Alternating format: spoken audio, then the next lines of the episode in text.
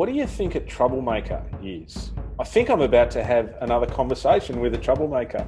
In the last episode of this special series, looking at social leadership and entrepreneurship, we met Scott Miller and looked at his pathway through education and the way in which he was supported and encouraged to be curious, to recognise opportunity, to see difference and possibility to execute with acute process and an approach towards promotion which is really authentic. He's really, really high energy. He's helping us to understand what it is to be an entrepreneur. And I think we're going to learn a little bit about the tea as well in this episode. Let's go. Scott, thank you so much for coming back and having a, a wee chat with us. Oh, such a pleasure, Phil. Looking forward to it. Excellent, excellent. Talk to me about what you're doing today. So there's BOP Industries. What is it? What's your role? Go. Absolutely. So I am the CEO and founder, or chief troublemaker, as we like to call it, um, of a company called BOP Industries. So we work with primary and high school students predominantly, um, running programs around entrepreneurship, STEM, and innovation, um, but trying to show students how they can do amazing things at any age from anywhere, following their passion. Um, and our pillars, yeah, really are STEM innovation, entrepreneurship, and also um, corporate entrepreneurship as well. So we've worked with about 40,000 students in about um, 36 locations around the world since we started after I graduated school in 2018. Um, and it's just a total blast. Well, that just sounds so exciting. All right, so let's just dig that apart a little bit. So there's BOP Industries. Tell me about the team around you to start with, because educational leaders always really intrigued about structure so let's talk Absolutely. about the structure and how the company works. Yeah, so we do a lot for quite a small team. Um, so I'm the founder, I'm CEO. I look after my happy place is sales, marketing, and partnerships. Um, so I do a lot of the business development. Um, underneath me and in the office, we've got um, someone who looks after marketing and communications, um, someone that looks after operations and program coordination, and someone that looks after our facilitators and our program building. Um, and then underneath that, we have our team of facilitators. Um, so our facilitators range from 14 through to 54 years of age. Um, they come from about seven different countries, have about 11 different degrees under their belts, um, and they do a lot of our program building. Um, so building workbooks, building work uh, workbooks, workshops, and curriculum. Um, and then going out and delivering that in our classrooms as well. So, what does that look like in a primary school, for example? Yeah, so our programs, like we might go into a primary school and run a series of workshops. Now, this could be a full day workshop with the same group of 30 kids. It could be two half day workshops or a series of one hour workshops. Um, but we'd go in and we'd set up the room um, and a teacher, I always say about 75% of the work we do isn't on our website. It's because we have a lot of teachers reaching out saying, hey, you did ABC really well. Could you build a program for me on X, Y, Z? Um, and we build that sort of a program. But we go in, we run these workshops, and we try and cater to all different types of students and their learning, how they like to learn. So we'll have a lot of opportunities for kids to listen as we talk about ideas. We have some videos, we have some um, resources for them to read and stuff for them to get hands on with. But we love to deliver some content, set them some challenges. So it's very cross curricular, project based learning. Why do this?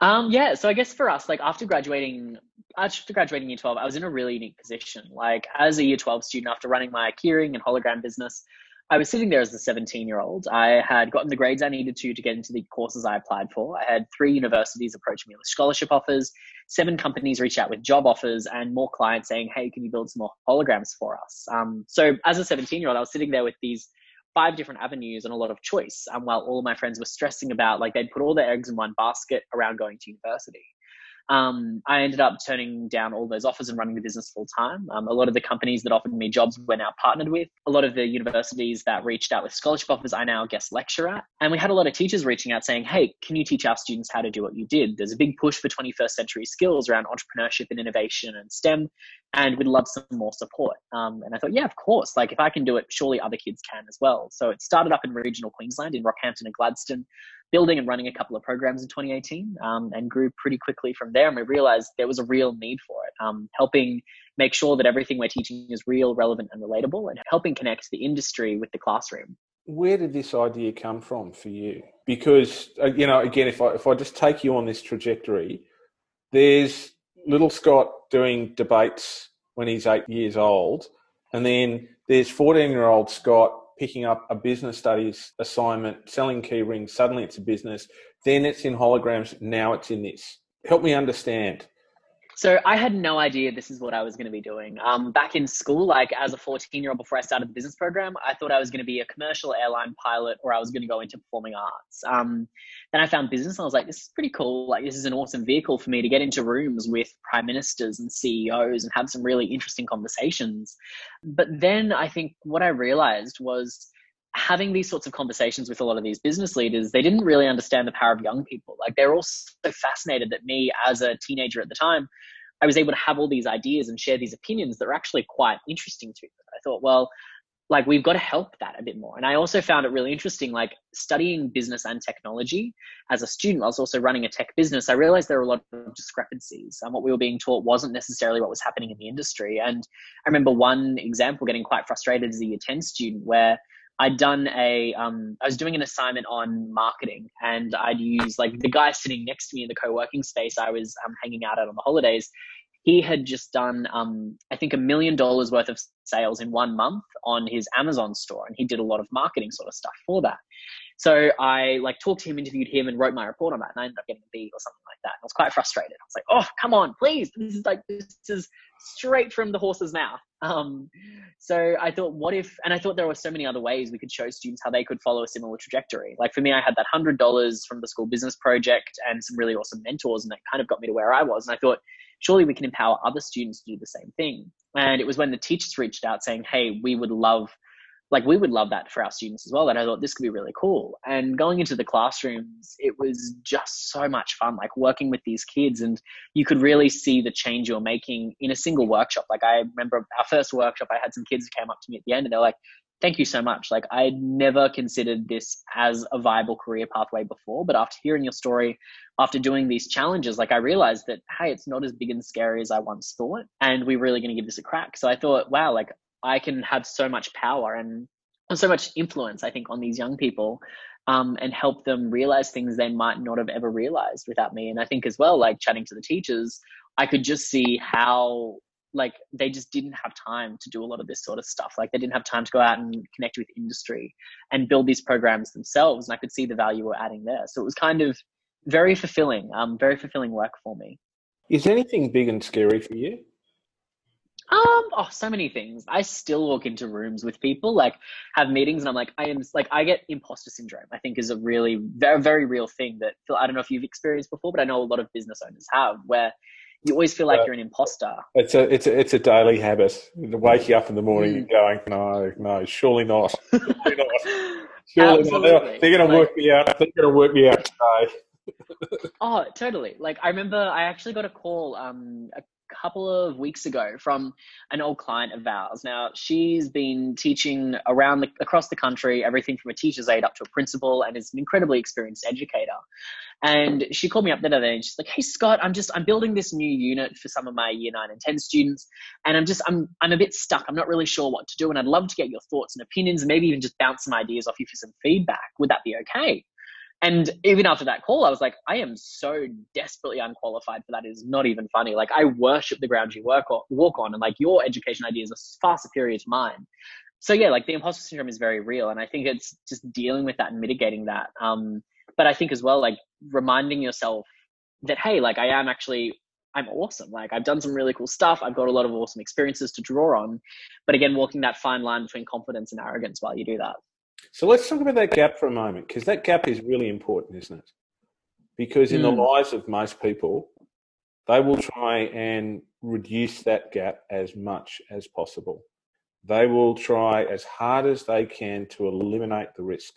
And particularly, guys in your generation, there's a real risk issue, isn't it? There's but people people place a need on on on being safe, on being secure, that is that is generation, generationally quite different. So, and how do you, how do you manage that gap? Yeah, that's a good question, and I think like the risk risk is risk appetite is definitely something that sets an entrepreneur apart. It's that ability to take risks and gamble essentially um, to really achieve some amazing outcomes. And I think for me, it's a, a lot of it actually goes down to reputation. Um, I know I mentioned in that previous episode where I very much care about what people think about me, and my reputation is really important, and, re- and relationships are really important as well.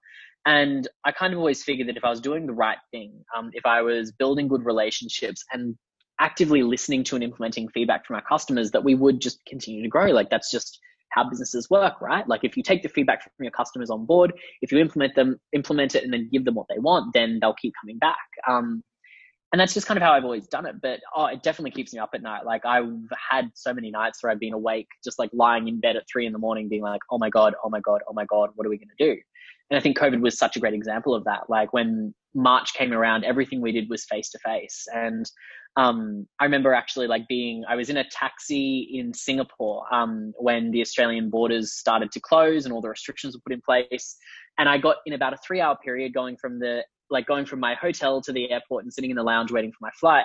We had about six months worth of work just cancelled or postponed on us for the next six months. And I was sitting there going, oh my god, oh my god, what are we going to do? I, I, um, I, I, have to be, I have to be honest and say that I was probably sitting in the airport, the same airport lounge, pretty much at the same time, and had a fairly similar experience around that too. You know, so having a few gin and tonics. I'm sure. Um, oh, look, you know, you know possibly, possibly one or two of those, possibly a rum as well. Walk me through how you've responded to the COVID situation. Yeah. So pretty much before my flight, it was a Friday afternoon. I remember that day I'd met with DFAT, um, Department of Foreign Affairs and Trade in Singapore Airlines. Um, and I'd planned on staying in Singapore that weekend after a tour working with the Australian international schools there and in Malaysia. And I remember having a meeting with DFAT and Singapore Airlines, and they both said, Scott, if you can get home tonight, I would highly recommend getting on a plane. I was like, oh, okay. And they're like, Scott, get on a plane. Um, and I remember landing, and about 12 hours later, the like restrictions were put in, like all the restrictions were put in place. I would have had to quarantine for two weeks, and I was like, whew, just made it. Um, and I messaged my team before I got on that plane, and I was like, look, here's what's happened. Here's how it's going to go down. Um, take the weekend, rest up because you're going to be working hard over the next few weeks. And what was great is I remember walking into the um, office Monday morning, and the, all the team was there, and they're like, right, we're here to help. Just tell us what you need to do, and we'll do it. Like we don't necessarily like we don't care about like working extra hours or anything like that. Like we know that this is survival right now. And what we did is we started building our online platform. Um, by that point we'd already had a few teachers reaching out saying hey our kids are going home. What have you got? Like have you got workbooks? You've got activity packs? Like we're approaching the end of term one. What are we going to do with these kids for two weeks at home we thought, well, yeah, like we've got a whole catalog worth of content that we've delivered over the past two years. Again, with like the majority of the programs we build being tailor made to different schools.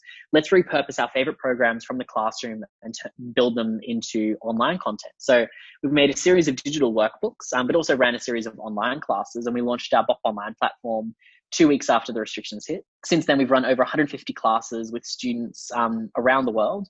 We've had about 15,000 parent, teachers, and students through the site and we were seeing like we had a thousand downloads of our resources. And what was really great was seeing the real-time collaboration and the ideation of our students. Like we service clients in 36 locations around the world and we see how kids in Brisbane think differently to kids in Rockhampton as opposed to kids in Melbourne, Singapore, Auckland, and all around. And what was really awesome was seeing that playing out in real time, where we could have a group of eight students working in a group in an online workshop from all around the world designing a sustainable city together and sharing their ideas, sharing their thoughts, and sharing their opinions of what a sustainable city would look like. Um, and it's been phenomenal. And then since then as well, developing hybrid programs where we can lower the cost and lower the um, like the need to fly our teams out to all of our different schools and deliver programs for kids in the classroom, still engaging in the magic of a BOP program um, through online platforms like Microsoft Teams as well, which has been really cool. So now, like coming out of COVID, we've got two new product offerings that we didn't have six months ago that we fully intend on keeping online, and I think has made us have made us even stronger um, over the past six months, despite the roller coaster that it has been. And how have you kept your team together? It's a really good question. Um, I think our team, we're very much, we're all here for the same reason. Um, we're actually hiring for a couple of new roles at the moment, and I've been in interviews all day. And it was interesting because I sat down with one of my team members that's been in the interviews with me today, and they haven't been in interviews with me before. They said, it really is interesting, you know, like all of these people, they've got similar sorts of skill sets, similar sorts of um, like levels of experience, but the things that set them apart is the ones that you can tell truly, genuinely have that passion. Um, and I think that's with our team. Like we, in my core team, I've got someone with a education degree, a PR and marketing degree, an engineering degree, and an environmental science degree.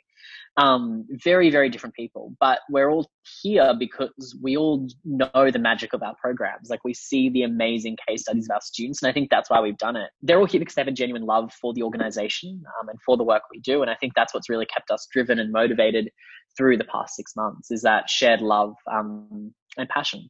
Let's take a different tack now for a moment. Let's talk about you and tea. Mm.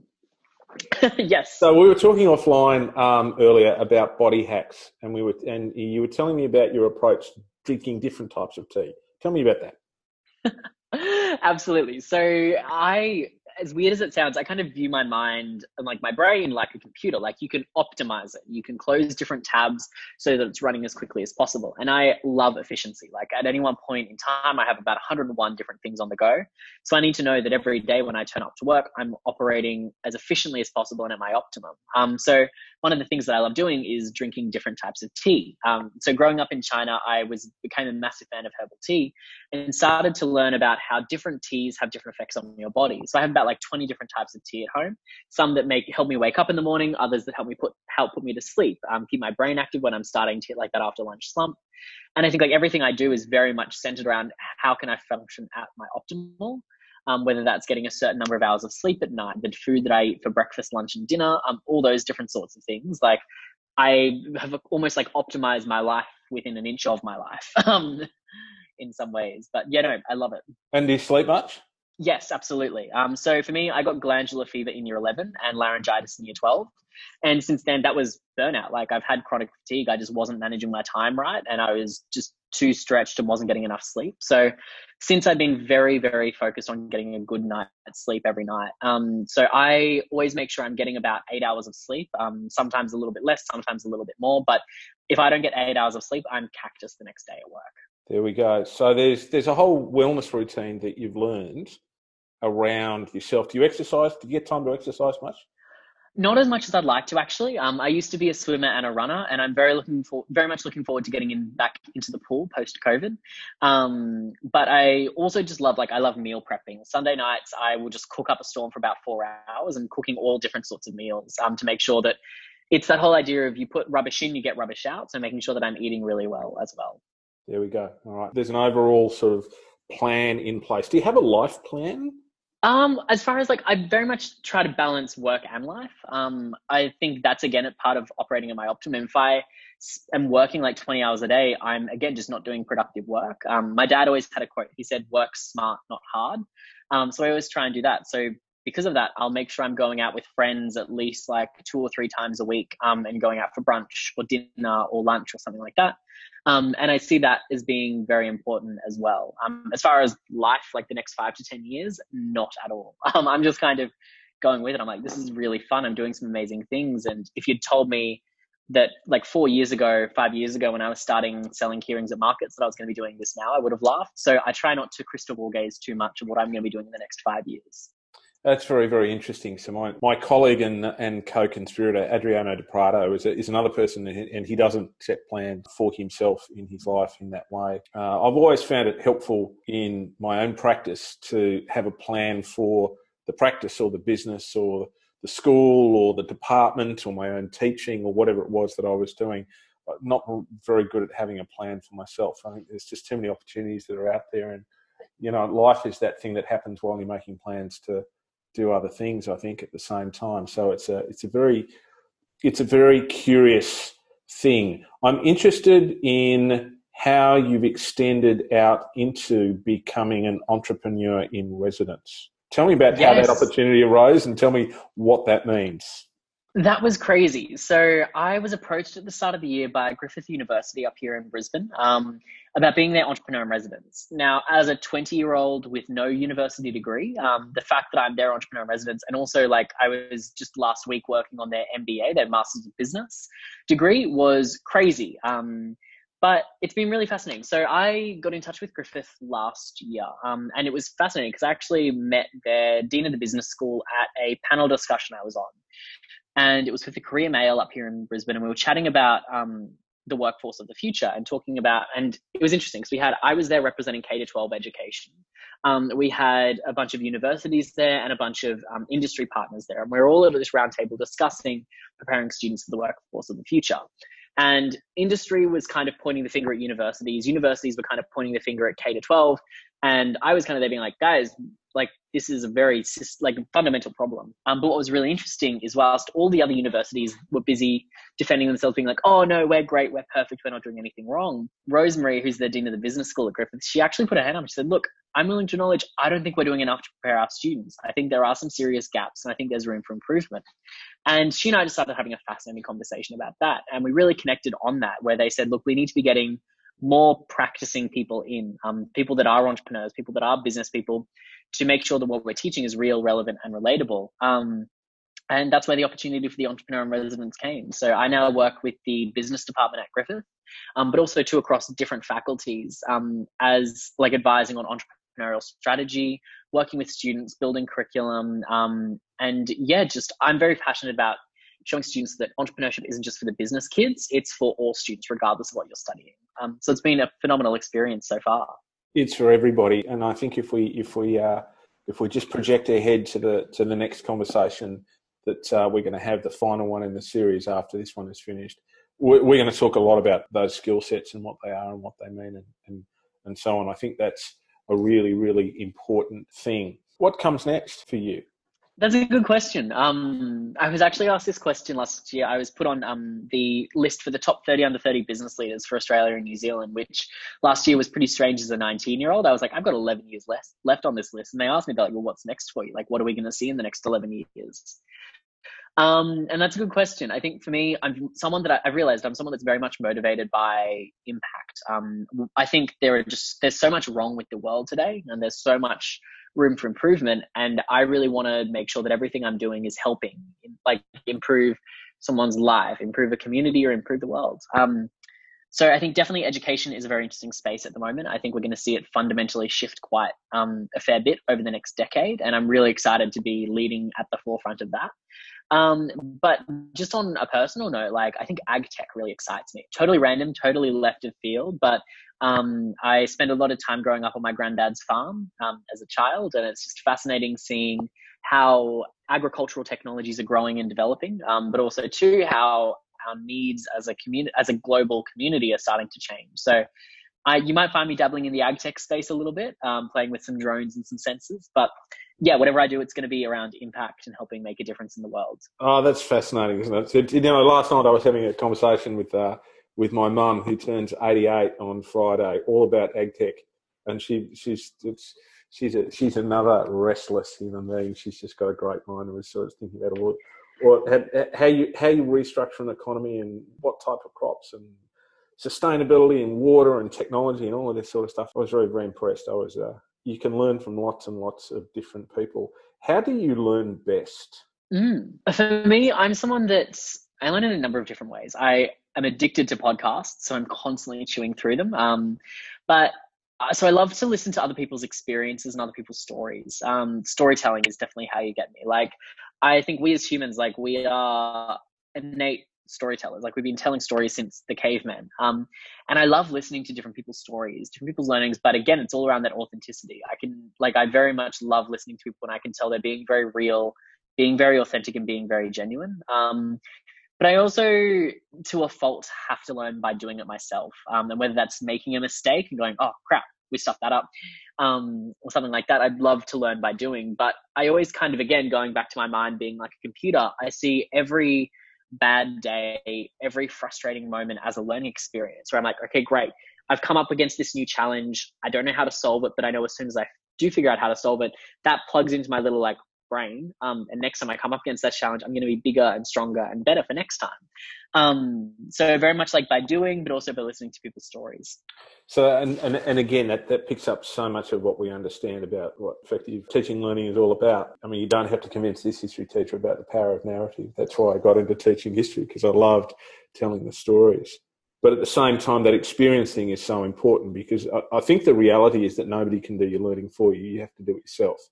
And although people can present you with almost like a parallel world, a parallel experience, which is talking about the theory or their lived experience of it, you have to live it through yourself for it to become real mm. and to apply the lessons in the way that you do, really. Yeah, and I think that's the thing. It's around also too seeing how does this actually translate. Like, I know that was the thing that I always found in school was when I could see something that translated directly to the real world, or it's that whole question that kids always ask, when am I ever going to use this again? If I'm like, I can see how, directly how I'm going to use this and how it's going to help me, I'll totally invest in it. Like 100%, I'll spend every waking hour learning about it. But it's about making it relevant for the students, showing them the power of it. Um, but yeah, showing them how it affects the real world as well. Final question in this particular conversation. You said that your motivation is impact. How do you know you're having an impact and what sort of impact are you looking for?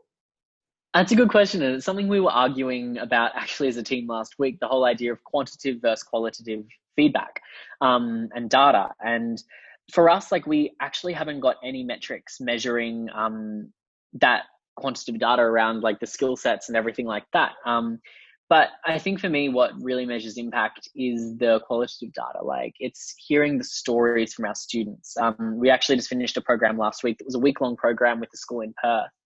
Um, and what really warmed my heart was out of like was all the messages I got at the end of it. We did it with about 100, 100 120 year 10 girls um, for a full week. And at the end of it, I just got all of these amazing, just heartwarming messages from these girls on social media, through Microsoft Teams, or through all these different platforms saying, I just wanted to say thank you. Like this really has changed my life. Like I went into this not really sure what to expect. It was a full innovation week, and they said that I've come out of it and I've just got such a new lens and a new view on the world. Um, and it's those sort of like just messages that are really genuine, very heartfelt that we get every program, and that reminds me, wow, like as long as we're getting these messages, we must be doing something right. Yeah, it's it's an interesting one, isn't it? Because the tangible people always want the hard data, don't they? Um, yeah you know that's that cognitive space but then there's also an affective space which says that you know you've got to be shifting hearts as well as getting numbers going. And both of them i think are important along the way. I want to talk more about measurement with you when we come back in our third episode. Scott it's been fabulous having another chat with you. Uh, i'm learning so much from you. It's great. It's great. It makes me want to go back to be 20 all over again. Um, scott miller Thank you very much uh, for joining us on Game Changers, this special series on social leadership and entrepreneurship. And we'll talk to you again soon. Thanks so much for having me. I'll chat to you soon.